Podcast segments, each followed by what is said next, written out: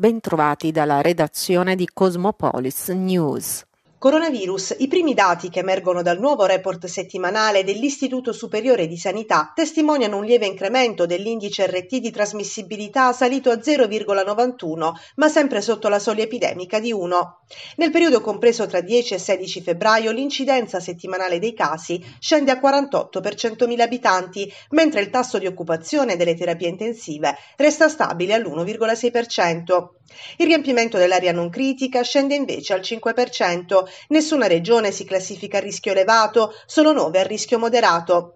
Osservando i dati dell'Organizzazione Mondiale della Sanità possiamo ritenere ragionevolmente che la pandemia sia agli sgoccioli, ha dichiarato al Corriere della Sera il professor Paolo Bonanni, ordinario di igiene all'Università di Firenze e componente della Società Italiana di Igiene, Medicina Preventiva e Sanità Pubblica.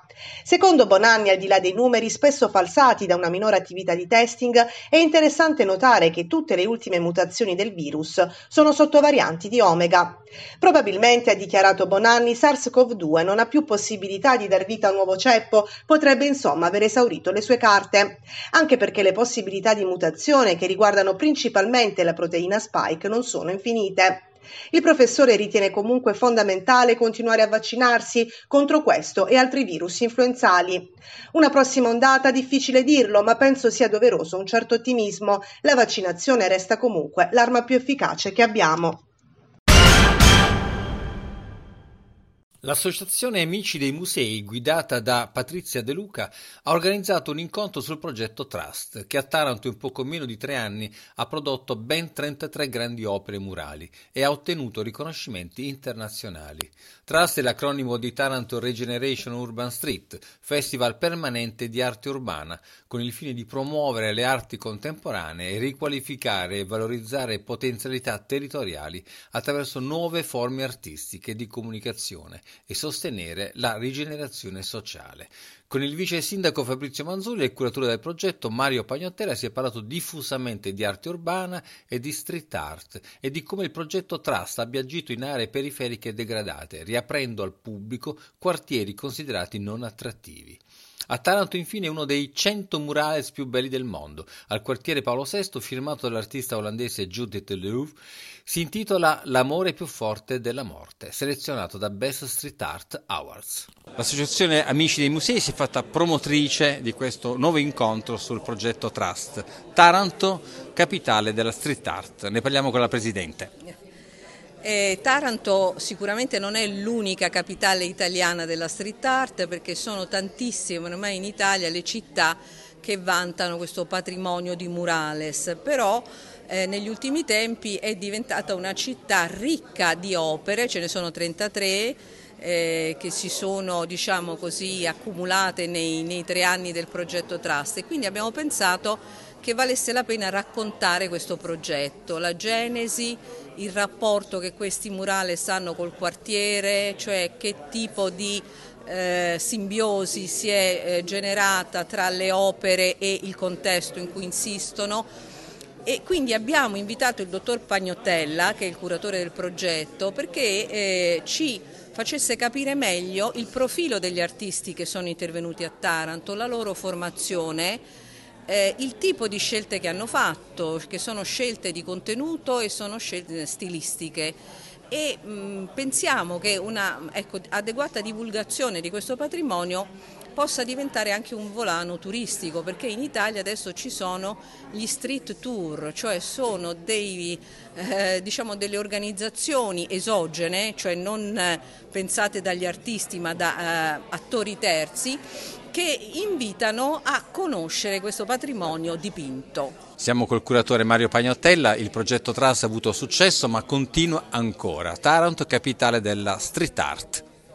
Beh sì, è un momento importante per il progetto, penso che la città anche tra l'altro di per sé si sia risvegliata parecchio su alcune tematiche e abbiamo preso questa decisione di non fermarci mai, ci stiamo dando costantemente degli obiettivi nuovi che um, non si delimitano solo nel, nel, nel main event, no? nel, nell'evento classico che facciamo per la fine dell'estate, ma che insomma perdurino durante l'anno, e adesso stiamo lavorando a Paolo sesto per una sorpresa che potrete seguire sulle pagine, ma vogliamo mantenere un po' di riserva per questo, stiamo già lavorando.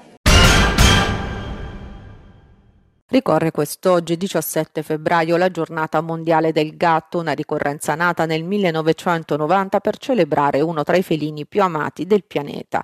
Intelligente, autonomo, ironico, ma anche affettuoso e persino terapeutico. Per lui si è scelto il mese di febbraio perché è ritenuto il mese dei gatti e delle streghe, essendo il mese dell'acquario, il segno zodiacale che caratterizza gli spiriti liberi e indipendenti. Il numero diciassette, invece, nella credenza popolare italiana ha una connotazione negativa, ma per il gatto, che secondo la leggenda può affermare di essere vissuto altre vite, si può leggere come una vita per sette volte.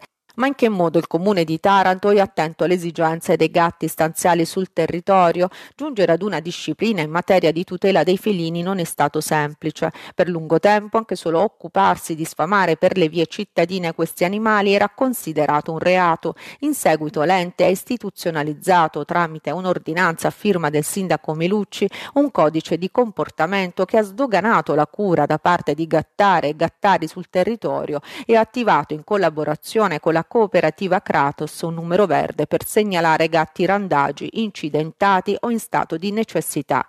Ma anche qui persistono falle importanti, come riportato sul sito dello stesso ente, considerato che pervengono numerose segnalazioni per il recupero di gatti ammalati o di cucciolate di gattini, si rappresenta che l'ente non ha un gattile né ha la possibilità di fornire l'assistenza necessaria ai gatti malati o per la sopravvivenza dei cuccioli.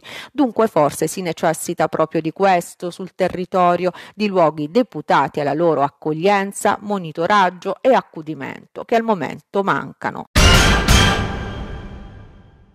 Al Teatro Orfeo viva le donne con Riccardo Rossi. Come le racconta lui, le donne non le racconta nessuno. Abbiamo trascorso una serata divertente con Riccardo Rossi e le sue gag, che portano la realtà sul palco, fra risate e aneddoti al limite della follia. Ironia e umorismo sono stati i veri protagonisti di questo appuntamento che arricchisce la stagione teatrale dell'Orfeo.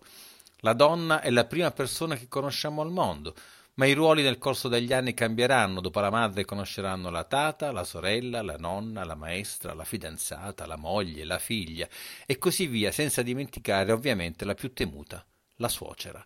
Riccardo Rossi ha raccontato tutti i dettagli di questo viaggio con la piena consapevolezza della schiacciante superiorità delle donne, anche perché, come diceva Groucho Marx, gli uomini sono donne che non ce l'hanno fatta. Viva le donne, tutte le donne della nostra vita. Eh, che vi devo dire? Viva le donne, le donne sono degli esseri superiori. Io finalmente ho affrontato questo discorso, sono contento di averlo fatto perché secondo me eh, le donne appunto eh, sono molto meglio di noi. Io parto proprio dal fatto anche di, di un codice genetico diverso. Noi siamo un errore genetico, le donne hanno la legge della natura rispettata. Chi vedrà lo show capirà.